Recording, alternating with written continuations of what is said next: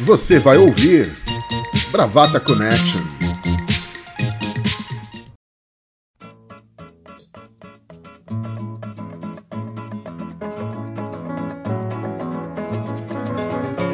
Mulher, você vai gostar.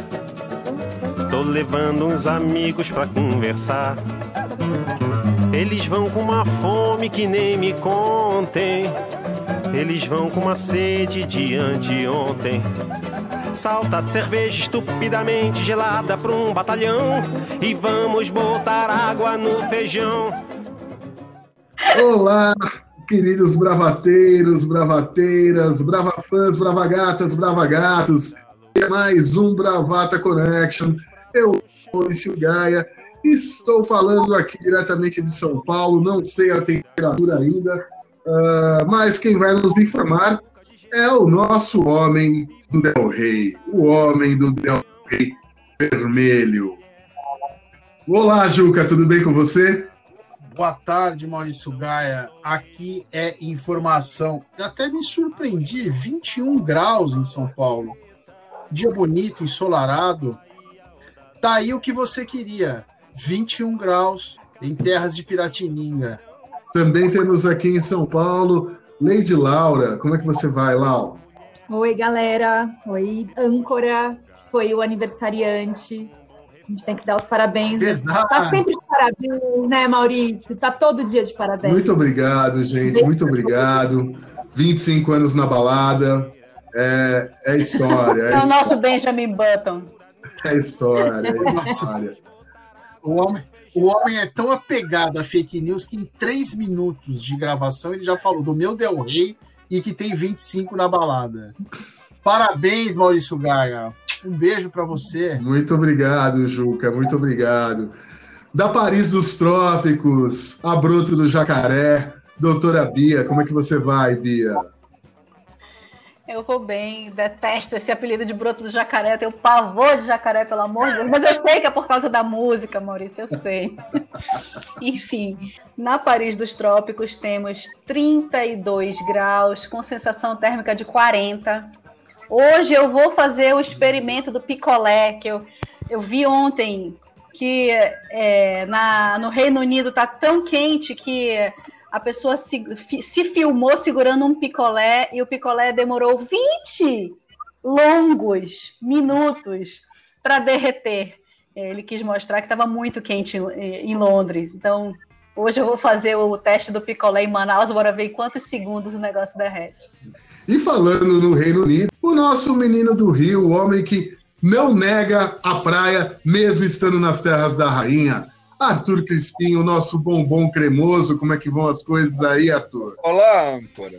Tudo muito bem, tudo muito bom. Peguei uma praia hoje, porque afinal ainda moro numa ilha, né? Há praias. E hoje está muito quente, Londres. Ontem foi o, o, como dizem aqui, o verão caiu numa sexta-feira. Ontem deu 35 graus. Hoje estava 25, mas 25 foi saudável para pegar um solzinho. Âncora, aproveitando o momento, eu já vou eu estava analisando o e-mail do Bravata Connection, é, por ocasião do congraçamento do seu aniversário. Recebemos alguns e-mails de alguns conhecidos seus. É, Nabucodonosor, que fez jardim da infância que você mandou o, o, os parabéns. E a sua primeira namorada, Cleópatra, mandou um beijo é, e falou que o Marquinho continua com ciúme de você. Marquinho era Marco Antônio, aquele cara que você não gostava muito. É, Charles Miller, que jogava no seu time de futebol, é, mandou um abraço. É, Baden Powell, seu professor de violão também. É, aos 30 de Ataíde, seu colega de faculdade, mandou um beijo para você.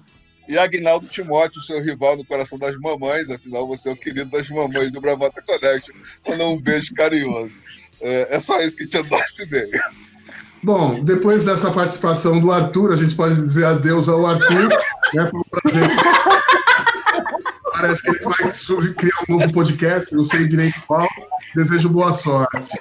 Olha, eu, eu, eu, eu vou dizer o seguinte: eu estava preparado para tudo nessa vida, mas descobri que Maurício Gaia talaricou o Marco Antônio, eu realmente não estava preparado Eu estou quase torcendo para tomar um ar.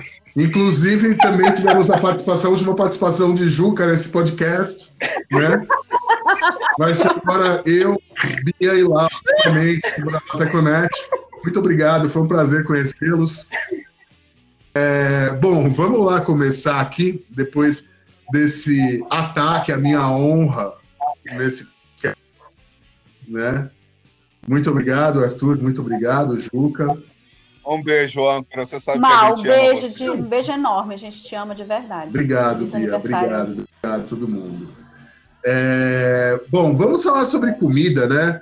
A gente está aí sofrendo ainda com a questão da quarentena. Uh, a gente tem vários hábitos né, que estão tendo que serem modificados, adaptados, criar novos hábitos, e muito disso passa pelas nossas cozinhas, né? Pelo que a gente faz, pelo que a gente come, enfim, pela louça que tem que ser lavada, né? Que, inclusive, gostaria de desejar uh, felicidade aos nossos bravateiros ouvintes que estão lavando a louça agora enquanto escutam esse podcast. Lau, você sempre começa bem as nossas edições, né? Pode falar. É. Bom, é, a gente, a gente teve várias é, fontes, né, de, do porquê que a gente decidiu falar sobre comida. Todo mundo virou padeiro na quarentena.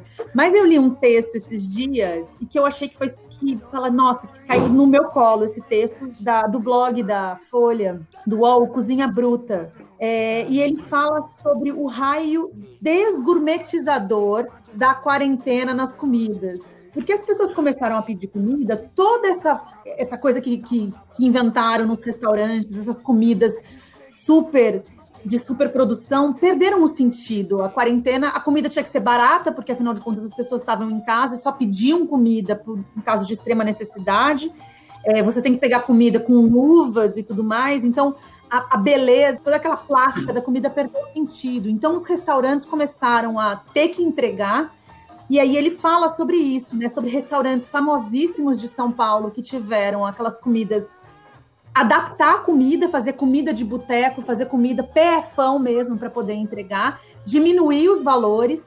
E aí, essas, esses restaurantes que ficavam ali nesse intermediário, que era comida, que era o PF mais sofisticado, tiveram que transformar suas comidas em mais baratas, em comida de boteco, e a comida de boteco é o cara quase implorando, né? Para conseguir vender ali a coca de 600 ml com o PF basicão dele. E essa cena da gente pegando a comida, tendo que passar álcool em gel em todas em todas ou inclusive na comida, né? Então, é, essas fotos de comida no Instagram desapareceram. Eu fiquei é, fiz essa pesquisa mesmo, as únicas fotos de comida que vieram é, agora são essas fotos de pães, né? Mudou esse paradigma a quarentena, a nossa relação com a comida. E a gente fazendo comida em casa. Eu acho que naturalmente agora a comida é boa, mas a comida é feia. Então ela está menos instagramável. Uh, eu confesso que tem sido. Já, já perdi o barato de ficar fazendo comida. Perdi muito barato, já, já desanimei, assim. Eu fico deprê quando eu acordo. Bia, não, eu acho assim, eu acho que a, a, essa, esse período de, de, quarentena, de isolamento, mudou realmente é, a relação com a comida para muitas pessoas, né? Para muita gente, é, pelo ritmo de, de, vida que se tinha, o ritmo de trabalho que se tinha e o ritmo de trabalho que se estabeleceu, né? É, entendo que muita gente deva ter adotado o cozinhar em casa, o que também é um desafio, porque imagina, você antes tinha um ritmo de trabalho e, e filho e criança, é, escola, não sei o quê, e agora você tem que trabalhar de casa, planejar o café, planejar o almoço, dar atenção para o menino que está fazendo a aula online ou sei lá o quê, ou, ou enfim, e, e, lavar a louça, e eu acho que a relação realmente mudou. No começo da quarentena, eu me lembro, eu fiquei alguns dias realmente sem trabalhar, acho que uns 10 dias, sei lá. E nesses dias eu cozinhei bastante. E foi muito prazeroso. Eu gosto de cozinhar, eu sempre gostei de cozinhar. É, mas nesses dias em que eu não estava trabalhando realmente, eu estava dedicada né, só para casa, é, eu cozinhei bastante. E eu lembro que até rolou uma, uma campanha, uma campanha não, assim, uma, uma brincadeira na internet de, de você postar a sua comida de quarentena, né? Você postava sua foto, enfim. E claro, é comida caseira, mas é coisa que é, nossas avós, né, nossos pais, enfim, sempre fizeram, mas que para gente que talvez tenha um outro ritmo de vida, passou a ser novidade, né? Eu antes era uma, eu gosto de cozinhar, mas eu sempre fui uma pessoa que cozinhava no final de semana, né? É, aquela coisa de reunir os amigos, reunir família e tal. É, e passou a ser uma, uma, uma tarefa diária, né? Até então, naquele, durante aqueles 10 dias, estava sendo uma tarefa prazerosa. Só que aí eu voltei a trabalhar. E aí o ritmo é outro, né? É, e aí a, a, essa relação do, do, comprar a comida, de, de, de, de, de né? ou de você chegar do trabalho e ter que do nada improvisar uma comida ou fazer uma coisa rápida, realmente, quando passa a ser é, assim a obrigação diária, é, acaba sendo sendo um pouco cansativo, né? Você você ter que planejar, pensar e, enfim. E eu admiro muito quem, quem tem a disciplina de, de fato, planejar suas refeições. É, ah, olha, eu vou tirar o, o domingo para fazer e planejar minha refeição, as minhas refeições da semana inteira, é, e aproveitar coisas que ah, eu comi na segunda e eu vou aproveitar o que sobrou e fazer uma torta na terça e fazer isso na quarta, enfim. Pessoas que realmente se dedicam a, a é, nesse ponto para ter uma alimentação bacana, ter uma alimentação saudável, oferecer para si ou para sua família, enfim. Mas definitivamente eu não, né? Eu sou daquelas pessoas assim que eu abro a geladeira, e eu vejo o que, que dá para fazer naquele momento, né? É, e, e, e, é a cozinha do, a cozinha do, do, do improviso, né? É, mas assim, muitas vezes sucumbi ao, ao delivery justamente para minimizar o, o, o, projeto louça. Aqui vou deixar uma dica. Vou me antecipar na minha dica. Posso? É, eu lavo louça com duas esponjas. Uma só para copo e uma para pratos e panelas e talheres. Fica a dica. A, é, a, esponja de pratos ela se deteriora assim muito rapidamente. Enfim. É, mas enfim, para minimizar o projeto louça, que é realmente um trabalho árduo, que minha mãe chama de labirinto, porque uma vez que você entra, você quase não sai, né? É, muitas vezes a gente pula para o delivery, mesmo que seja um, uma coisa nada, nada, nada, não, não digo nem sofisticada, mas saudável, assim, um hamburgão daquele de beira de, de, de esquina, daquela carne que você não sabe a menor procedência, não é carne, não é hambúrguer artesanal, é aquele burgão chachelento mesmo, para não ter que encarar o, o, o, o, lance da louça, né? Eu acho que a gente vai muito dessa comodidade. Aqui a gente não tem restrição alguma com relação a, a alimentos uh, processados, né? Enfim, não, não fazemos esse tipo de distinção. É, deve, talvez eu devesse, mas não fazemos. E eu, eu encaro mesmo, sem medo, sem dó, nem, sem dó na consciência. Entendo, entendo. Aí, uh, antes de passar para você, queria perguntar uh, se, enfim, dentro dos seus hábitos alimentares e tudo mais, se existe essa preocupação, por exemplo, em buscar uma, dentro do, do fazer a comida em casa e tudo mais, uma preocupação em ter um, em procurar uma alimentação uh, mais saudável no sentido assim, com menos ultraprocessados, essas coisas todas. Como é que são as coisas aí no Reino Unido? Então, é, primeiro, para dizer que corroboro com, com o Bia, também sou do time das duas esponjas, acho essencial. É, e sobre o que ela falou, é, eu tenho essa preocupação de planejar, porque quando eu mudei minha alimentação, calhou de ser justamente quando eu comecei a treinar para maratona. E aí eu comecei a pesar comida e queria comer melhor no sentido, não melhor no sentido do, da, só da pureza do alimento, mas é que um alimento não processado ele te deixa mais satisfeito, na minha opinião.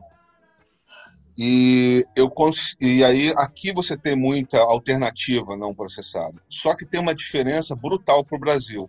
Por exemplo, se você tem intolerância à lactose, vamos dizer, tá? o leite aqui custa um. Tá? Se você precisa beber leite de amêndoa, você vai pagar um. É o mesmo preço. No Brasil, eu lembro que se você bebe leite comum, ele custa um, mas o leite de amêndoa ele custa, sei lá, seis. Sete. Acrescente aí no fator Manaus que ele, custa, ele vai custar 26.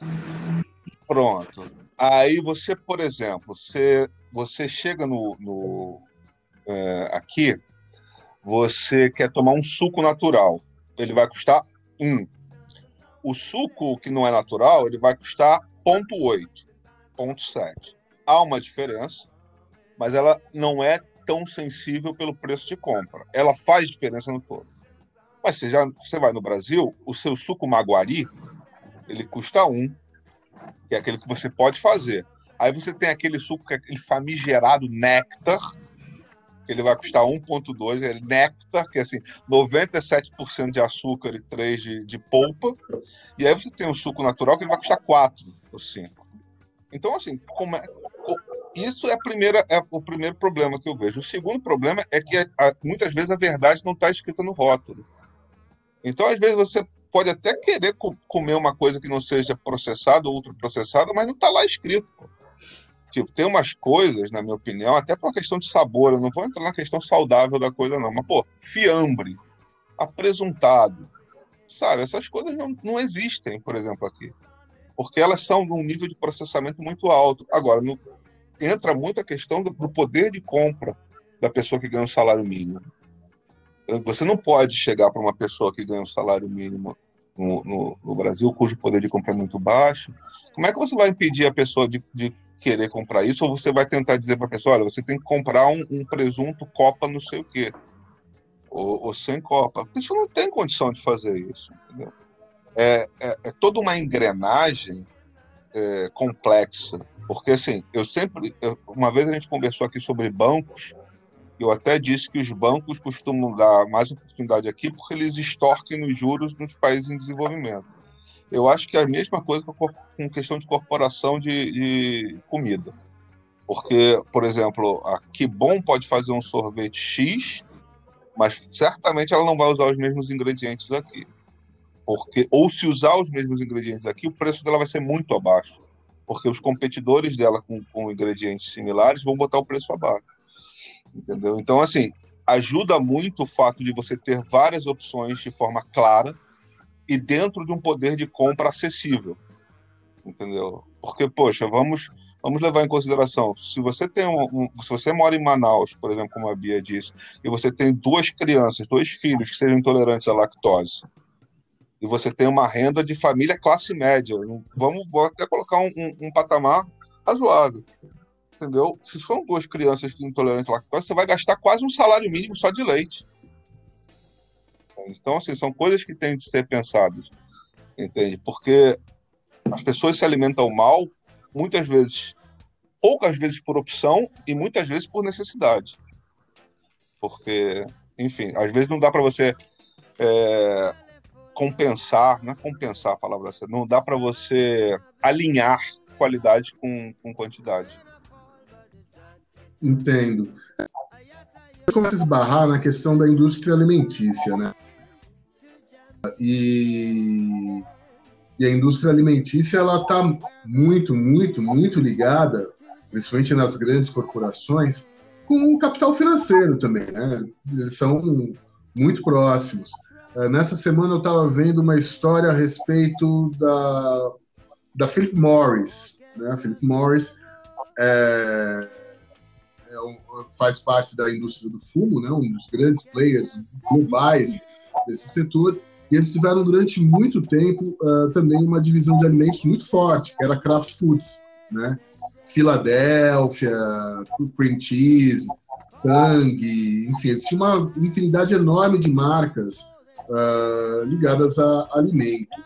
E era uma reportagem de um tempo atrás, eu não lembro de onde que era essa reportagem, mas falava sobre uh, uma prática que a Philip Morris uh, adotou na época que tinha a marca Tang, que eles decidiram aumentar uh, em várias vezes o nível de açúcar que eles colocavam dentro do suco.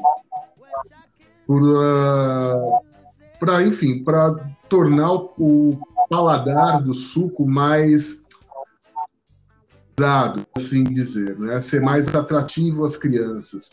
E o impacto que isso tem na saúde das crianças ao longo do tempo. Eles, que tipo de adulto essa molecada vai se tornar uh, tomando, ingerindo açúcar nessas quantidades enormes, né? E isso tem a ver com algumas... Uau, só um... Pode falar, Arthur. Só um detalhe, perdão. Só para te pra corroborar uma questão, além da indústria alimentícia, também tem a questão da regulação do país. Porque, por exemplo, aqui o McDonald's tem comida saudável no café da manhã. Eu não sei como é que está no Brasil, mas aqui tem, você tem wraps, uma série de cafés da manhã não, saudáveis. Eles têm, eles têm, eles têm cafés da manhã diferentes aqui também, enfim, mas uh, existe dentro do. Existia, ou existe, né, ainda dentro da indústria, uma questão de você realmente, uh, para tentar formar novos consumidores, adicionar coisas em quantidade assim, que não são pelo organismo. Isso vai causar um problema muito grande ali na frente.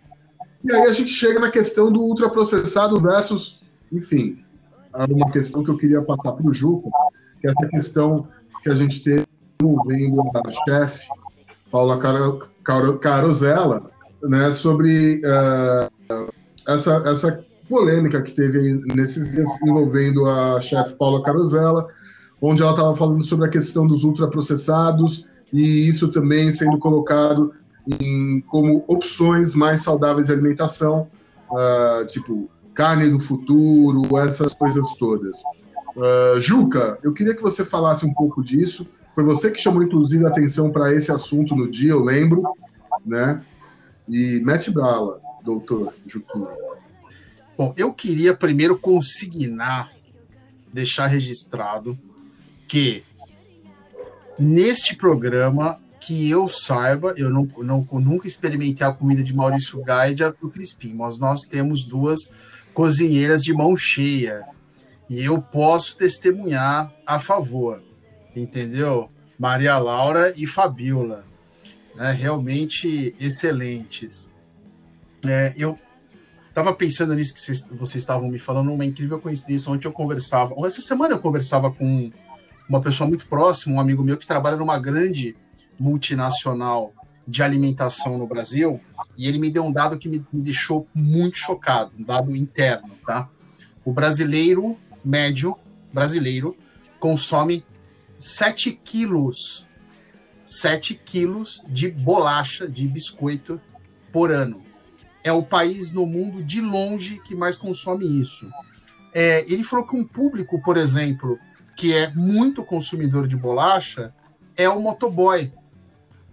Vocês lembram quando a gente dedicou aquele episódio do, do sobre a greve dos o, o, o break dos, dos, dos entregadores? entregadores. Ele estava me falando o seguinte: é muito comum o, o, o motoboy carregar, parar para comer alguma coisa, e a coisa mais em mão que ele vai ter, mais barata, é um pacote de bolacha. E, e eu fiquei, eu falei, cara, assim, então aí você vê, né, é como o Arthur abordou, como a Bia abordou, essa a distância que existe uh, uh, uh, entre, entre quem pode pensar e pode falar e tem tempo para se alimentar de forma mais saudável, de forma mais, mais natural, ter, ter, o privilégio, ao menos, de, de refletir sobre isso. Né? Tem a questão do custo, como o Arthur falou, que é verdade e que é algo que infere drasticamente, por exemplo, nesse exemplo, nesse exemplo que eu dei do consumo de, de bolacha, que é um alimento cheio de açúcar, processado, ultraprocessado, etc. É, sobre essa história da Paola, né, especificamente, eu acho que para a gente recordar o ouvinte que por acaso não tenha, não tenha é, testemunhado isso, é, a Paula fez um retweet nas redes sociais, no Twitter, sobre o lançamento de um produto do KFC, né? É, o KFC é uma, aquela empresa de, de, de fast food de frango frito, o famoso Coronel Sanders do Kentucky, que já há muitos anos pertence à Pepsi, né? Um, e eles estão lançando uma comida uh, em parceria com uma empresa obscura da Rússia, ninguém sabe muito, muito bem, que é um, um, um, um ultraprocessado, só que não tem, não tem, não tem produto animal, não tem carne animal, né? E aí a Paola é, criticou isso, dizendo, olha, essa é a comida do futuro, uma comida ultraprocessada, só que com esse marketing, né? Olha, não estamos utilizando é, é, é, é gordura animal, carne animal, enfim, uma coisa vegetariana ou vegana. Uh, e aí ela foi, ela foi é, muito criticada, ela foi. Uh, e aí ela, e ela fala justamente, a gente precisa ir atrás de opções mais saudáveis, né? E aí é, interpretaram esta fala dela como gordofobia, né? Eu acho, eu acho bizarro, né? É, é, é, a gente assiste hoje no Brasil as pessoas falando precisamos respeitar a ciência, precisamos é, é, temos um governo negacionista da ciência. E aí, quando você fala o que a própria OMS diz, né, que o consumo uh, elevado de comidas ultraprocessadas, de comidas com muito sódio, de comida com muita química, uh, induz a obesidade e a obesidade é um fator é, é, de risco de agravamento para várias doenças uh, que são mortíferas, né? Diabetes, uh, cardiopatias, hipertensão e por aí afora. E quando você fala esse tipo de coisa, você uh, que meramente é reproduzir o que a ciência diz, é meramente é, reproduzir o que as pesquisas dizem, né? O que a OMS diz aí você não pode falar isso porque você está sendo gordofóbico. Eu acho isso absurdo, acho isso bizarro, né? Eu acho que é importante o tema da gordofobia, de você uh, respeitar de fato, uh, uh, de você o lugar do gordo, da gorda, né? respeitar as pessoas como elas são, né? você você não, não potencializar o bullying, a chacota por conta de uma característica física da pessoa. É claro que isso todo mundo está de acordo, mas você não pode é, de jeito nenhum negar, né? É, não que isso não, não estou afirmando que pessoas acima do peso, obesas, estão necessariamente doentes. Não é isso. Mas você não pode negar a ciência, você não pode negar que isso seja um fator de risco. Né? E é um fator de risco uh, cada vez maior.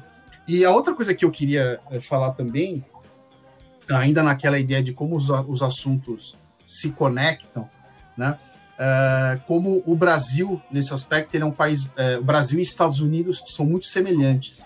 Né? O que a gente, o fenômeno que a gente vê hoje no Brasil, que é um aumento uh, dos casos de, de obesidade, de, problemas, de diabetes, de pressão alta, é a mesma curva que se viu nos Estados Unidos nos anos 70, anos 80, 90, que era justamente isso, do, do crescimento da, da, da obesidade da população, o altíssimo consumo de, de, de, de, de produtos ultraprocessados, de comida uh, uh, ultraprocessada, pronta, pré-pronta, etc.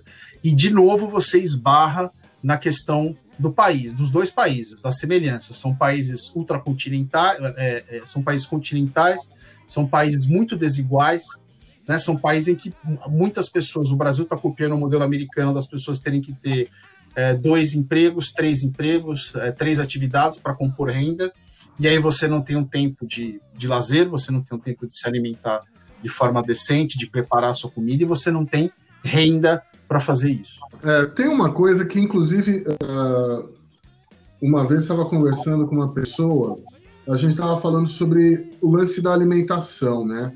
uh, dessa coisa da alimentação saudável, da, do não comer carne, do, da comida vegetariana. Aí, uh, uma hora eu peguei, poxa, coxinha de jaca. E essa pessoa olhou para mim e falou: então, é, dura saturada com sódio. Aí, poxa, sorvete é. vegano. Ela falou: então, é glicose com gordura saturada. É, é, são esses os valores, é isso que a gente tem que buscar, substituir, sei lá, um, um, alimento mais saudável, que, que seja, sei lá, uma fruta, alguma coisa assim, para comer um sorvete vegano, que tá cheio de, de glicose ali. Enfim, tem algumas questões que é, realmente.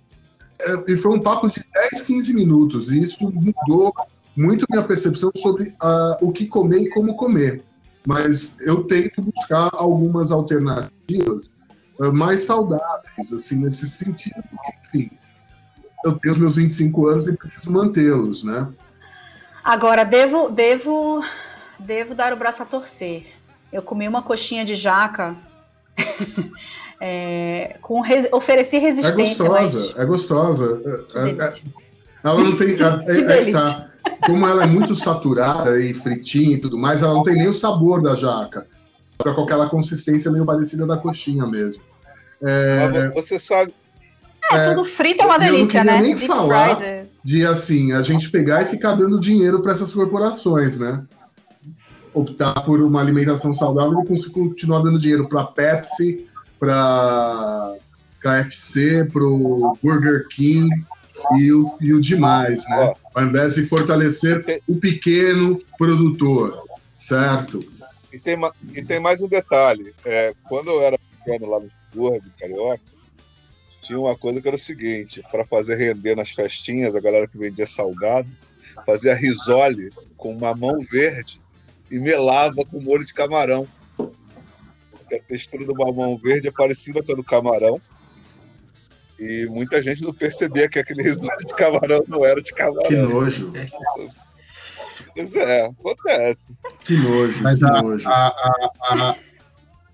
Mas, mas é o uso inteligente é. da comida, entendeu? É o, e isso eu acho uma coisa muito bacana. Tem, tem pessoas que se dedicam a isso, a utilizar comidas. É, por exemplo, é, verdu é, uh, vegetais que usualmente a gente joga fora, que a gente acha que é mato, ou que você nem conhece, você, né? Você acha que cresceu ali, na verdade são, são produtos que são comestíveis, que, que são saborosos e que têm um valor nutricional alto, né? Isso é muito legal. E eu acho isso é uma coisa que vem sendo lentamente, claro, em, em algum, em poucos, em, pouco, em poucos, poucos lugares ou poucos núcleos, enfim, é, esse resgate dessa, dessa alimentação é, é, dita alternativa, não, não alternativa, mas que é uma maneira de se aproveitar coisas que usualmente iriam para o lixo e que às vezes você tem no quintal da sua casa, ou enfim, é, seria muito mais barato para um produtor rural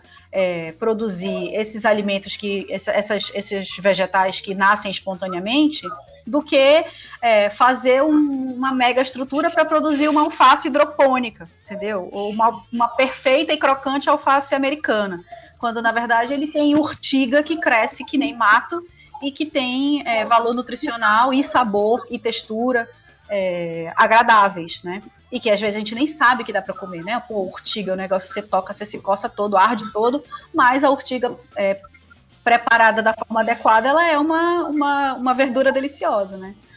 Enfim, é, eu, eu não tenho conhecimento, eu né, não, não tenho conhecimento desse tipo de, de, de alimentação. Sei que existe, já comi algumas coisas, é, mas não, não sou a melhor pessoa para falar, né? Mas, enfim, aí assim, com, é, aquilo que você falou, Arthur, da questão econômica, né? E o Maurício falou, e o Juca também, que a gente mora em um país completamente desigual mesmo aqui, por exemplo, a realidade de Manaus, né? Manaus é uma cidade em que a alimentação é cara. Por quê? Porque nada se produz aqui.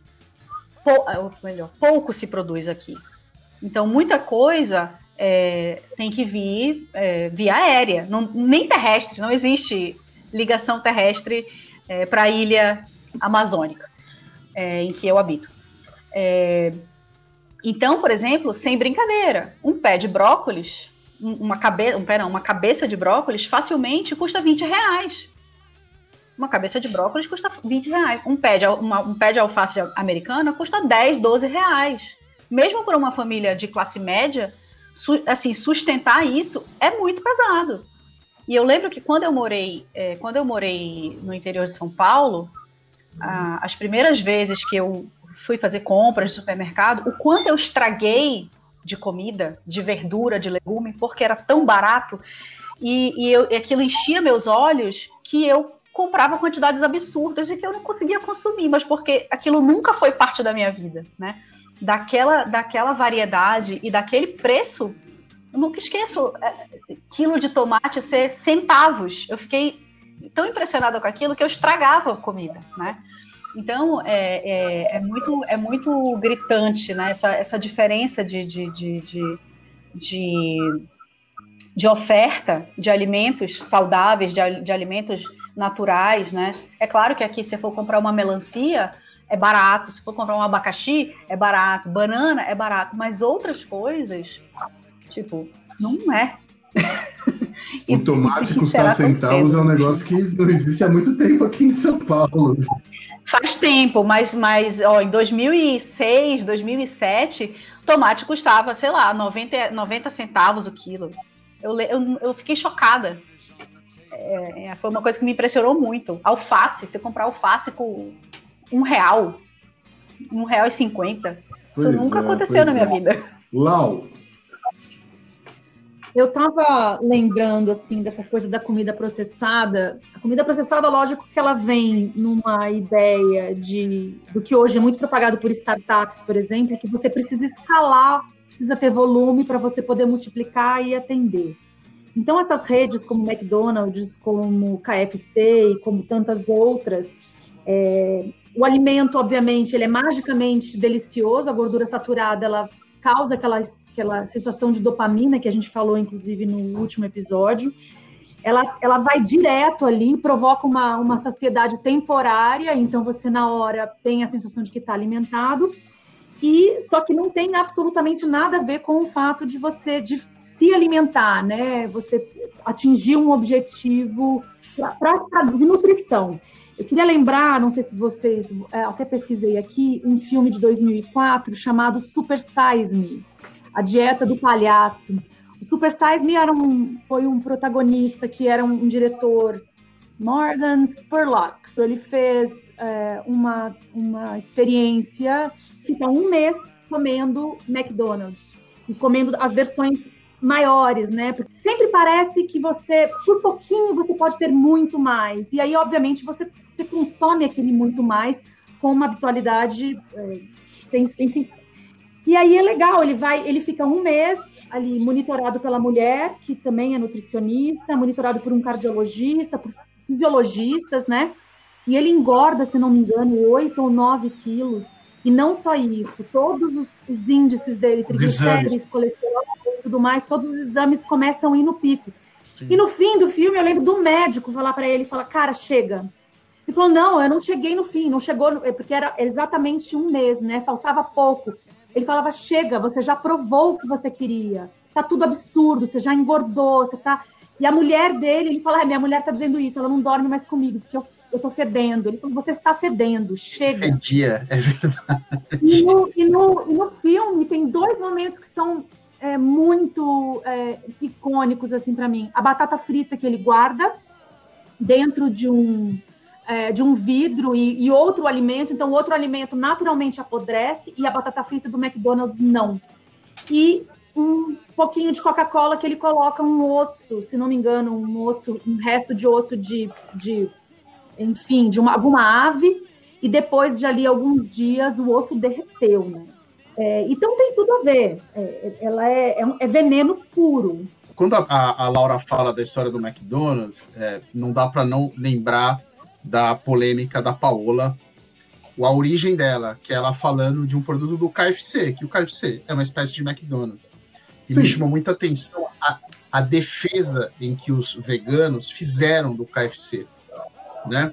É, é, é, porque o argumento deles é não, mas veja, eles estão dando uma chance ao alimento vegetariano, ao alimento vegano, né?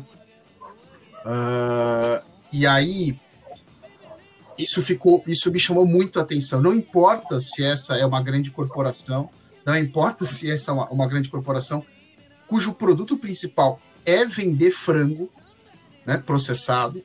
Né, isso não importa. O que importa é que o KFC uh, ah, adotou digamos assim, ainda que de forma meramente publicitária, de marketing, né? Esse marketing da é muito presente hoje, né? Do, do good vibes, da, né? Somos pessoas legais, somos somos modernos, etc, etc. E é, me lembrou muito uma coisa que o Zizek fala, é, que com a, a, a debacle, com a, a, decadência das grandes ideologias, as pessoas passaram a adotar a, a, a ideologia de cada um, que é o seu modo de vida. E elas defendem isso com tanta, com tanta é, é, fé, com tanta, com tanta vontade, que, assim, claro, não são todos, isso gerou uma discussão grande, inclusive na minha timeline, mas, assim, o cara defende o KFC porque o KFC está, de alguma maneira, endossando a ideologia dele, que é o veganismo. Não importa o histórico do KFC, não importa se aquilo é verdadeiro ou não. Não importa nem a crítica da Paola, né? Se ela é uma crítica uh, uh, abalizada ou não. E eu, eu, lembrei muito desse, desse momento. Quer dizer, uh, talvez se o McDonald's virar vegano, talvez para muita gente, ah, beleza, o que o McDonald's fez ou representou não importa mais nada, importa que agora eles são legais. É, não, é, é, essa, essa defesa existe é, justamente por causa disso, porque assim, a, a, questão do vegano é só uma questão é, de um, um, único imperativo ético. Não está maltratando o animal, não está utilizando derivado do animal. O resto, da onde vem o dinheiro, para onde vai, como isso é, não, não importa, é indiferente para eles, pelo menos para muita gente não, só, é, a Lau falou do Super Size Me e é, esse cara lançou o Super Size Me 2. E, e, casa bem com o que você acabou de falar, Maurício. Ele. O mote do, do, do, do documentário é que é, é, justamente sobre a indústria do frango nos Estados Unidos, né? E que nos Estados Unidos é, essa, é, o mercado ele é dominado por cinco grandes indústrias e ele, ele mostra o quanto a dificuldade que é de se conseguir comprar, por exemplo, eu quero montar uma, uma, uma pequena granja. O quanto que é difícil eu conseguir comprar frangos, galinhas vivas, é, é, sem, né, sem, sem alteração hormonal, enfim. É muito difícil eu, eu conseguir montar minha pequena granja. É, por quê? Porque a indústria, essas cinco grandes indústrias, essas cinco grandes empresas de, de, de de frango dominaram de tal jeito que o pequeno produtor, ou o que deseja se tornar um pequeno produtor, Sim. ele está sufocado. Mas o, o, Super Size Me 2 saiu recentemente, acho que 2000, recentemente vai 2017, 2018, por aí. Arthur, é, só dois, dois pitaquinhos aqui para fechar na minha parte aqui. É muito difícil o produto natural escalar pela quantidade de pessoas. Mas é legal lembrar, eu não sei se isso eles continuam fazendo, mas muitas vezes, quando havia super safra, para não ter uma queda acentuada de preço, muitos grandes produtores deixavam produtos apodrecerem. Tomate, arroz, para que não houvesse um excesso de oferta e mantivesse a demanda num nível de aceitável para eles, não para a população. E a segunda coisa, para dar aquela descontraída, é assim, depois do poeta de LinkedIn, aí eu lembrei que tem o torcedor de banco e agora tem o torcedor de fast food. É demais para minha Billy. Torcedor de fast food é demais. Aí não dá. Uh, bom, gente, uh, uh, a gente volta daqui a pouco. Com o quê? Com top Way down among Brazilians, coffee beans grow by the billions, so they've got to find those extra cups to fill. Vamos lá, voltamos aqui com Bravata Connection, nosso top 5. Comidas saudáveis. Lau, comida saudável, uma. Que eu gosto, que eu faço, que eu recomendo. As you wish. Cara, eu eu gosto muito de coisa saudável, eu tenho essa sorte desde pequena. Mas eu aprendi a fazer recentemente é, um negócio que eu recomendo muito, que é um arroz de brócolis. Você rala o brócolis, dá uma cozinhadinha, aí você até rala uma cenourinha, tudo, deixa tudo bem pequenininho para ter essa, essa consistência do arroz, refoga. Eu cozinho, eu gosto de cozinhar o brócolis na, no vapor, né, para ele ficar, ficar ainda um pouquinho durinho, mas está cozido.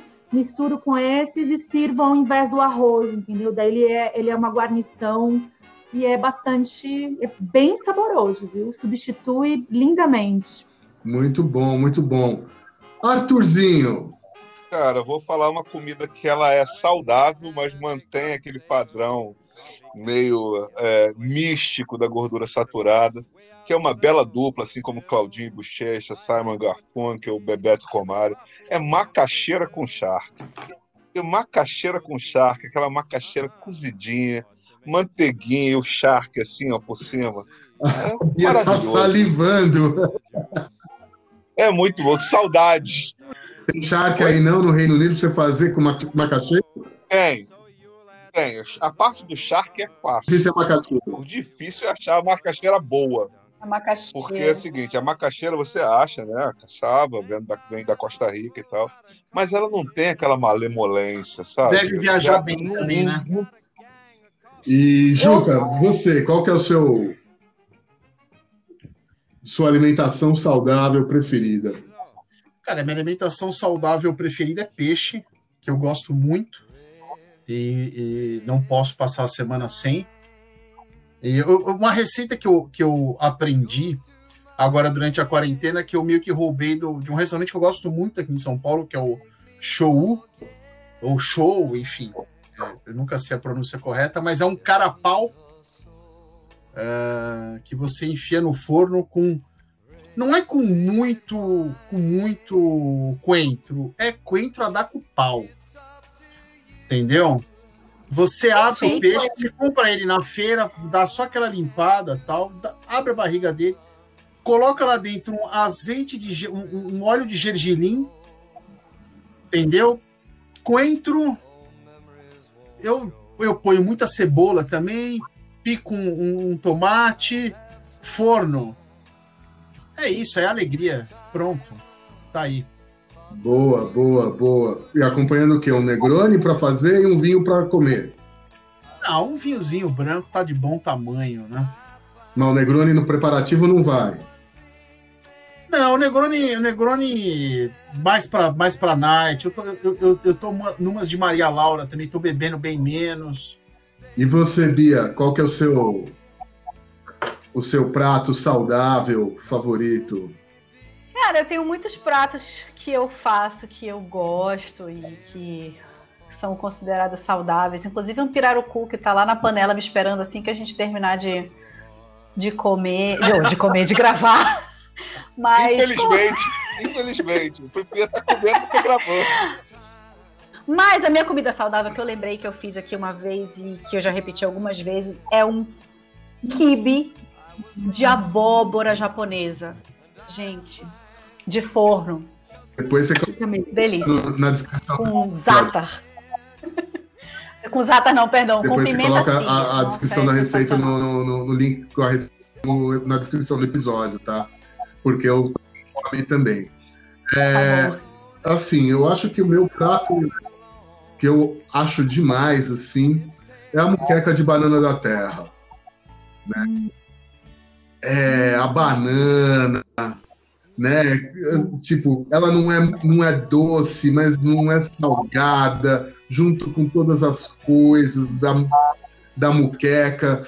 Nossa, muito bom, legumes, um arrozinho do lado. E vamos para as dicas então, gente?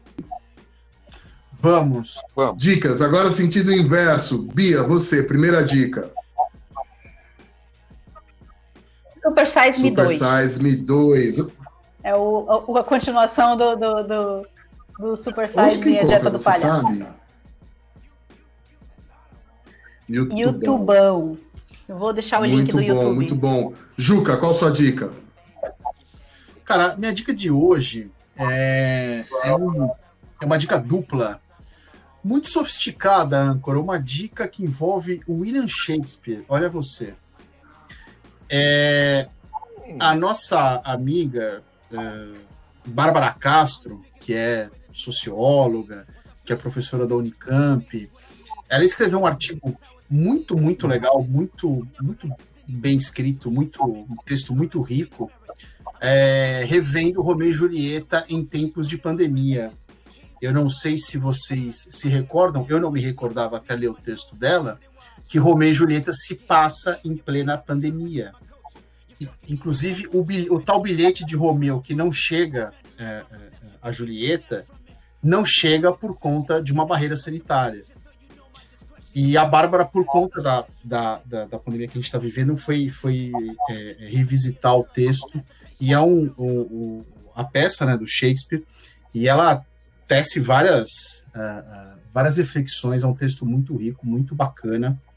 Uh, eu super recomendo. Chama Do Amor e Outras Mortes, relendo Romeu e Julieta em tempos de pandemia. Eu vou deixar depois o link aqui. E eu aproveito como dica para vocês assistirem o Romeu e Julieta dos anos 90, é, do cineasta australiano Baz Luhrmann, que é um cineasta que eu detesto, já vi vários abacaxis dele no cinema, é, mas essa versão, é, por incrível que pareça, ela é muito, muito boa. Leonardo DiCaprio e a Claire Danes novinhos. Uh, ele coloca o Romeo e Julieta numa Miami distópica e meio gótica. É, é muito bizarro, assim. E, mas é, é, é, até a Bárbara Eliodora, que era a maior é, é, expert brasileira e uma das maiores do mundo em Shakespeare, dizia que esta era a melhor versão que ela tinha visto no cinema de Romeo e Julieta, porque respeitava muito o texto e o fato de colocar o filme, a história, numa Miami futurista, uh, provava que o texto era uh, atemporal, né? É, atemporal. provava a, a uh, o valor em si uh, da história.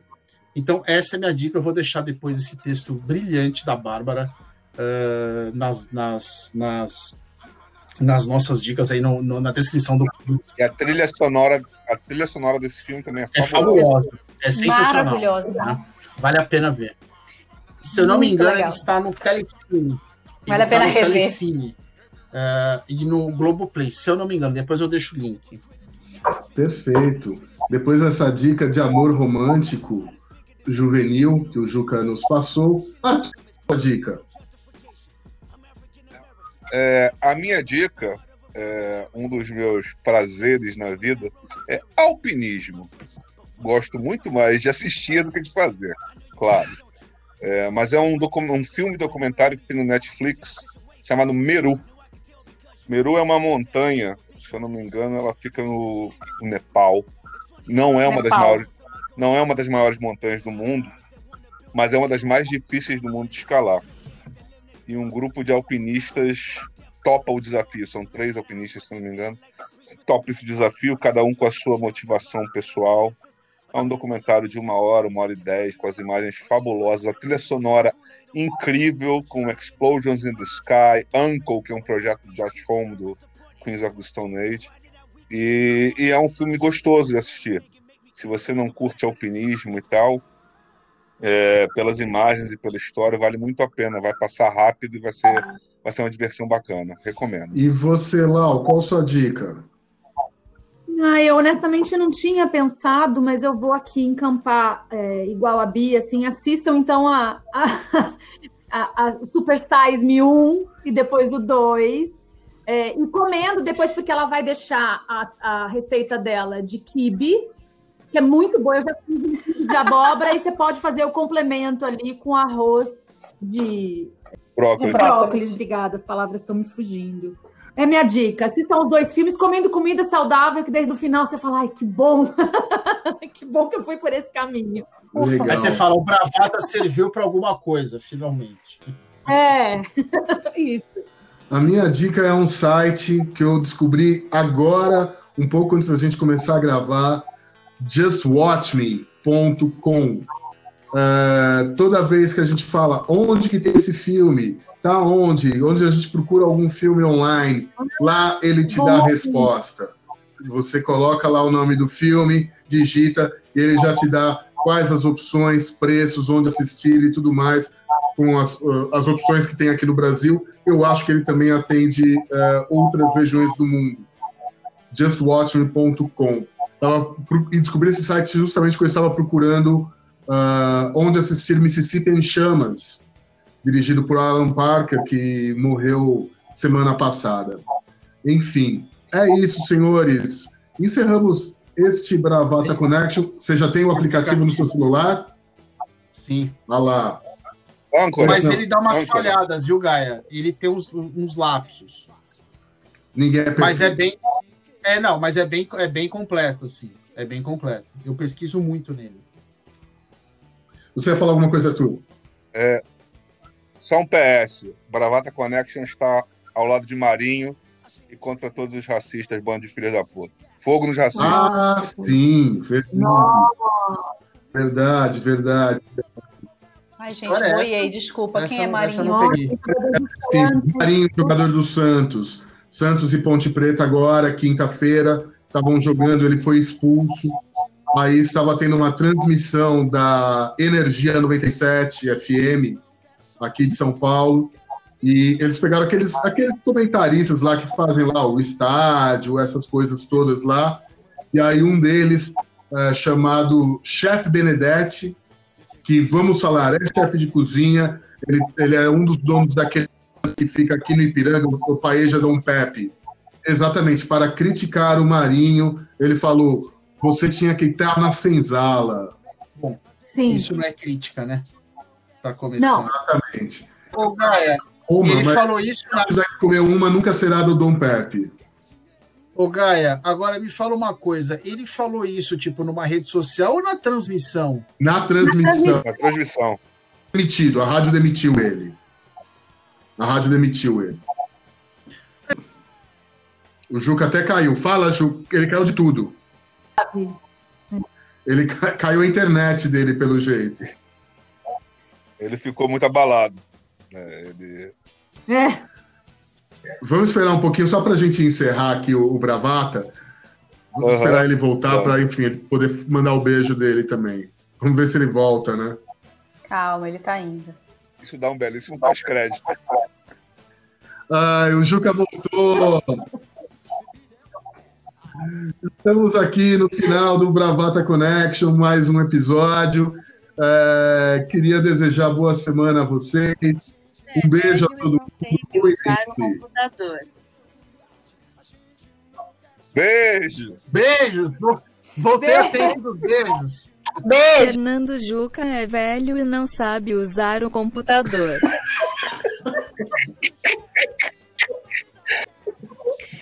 Gente, tchau! Beijo! Bora almoçar! Vamos almoçar, gente. Sempre lembrando que estamos nas redes sociais, no Twitter e no Instagram, com o perfil Bravata Connect, um Connect com dois N's, e no Facebook com o perfil Bravata Connection. Todas elas a cargo do nosso queridíssimo Rodrigo D. Julie.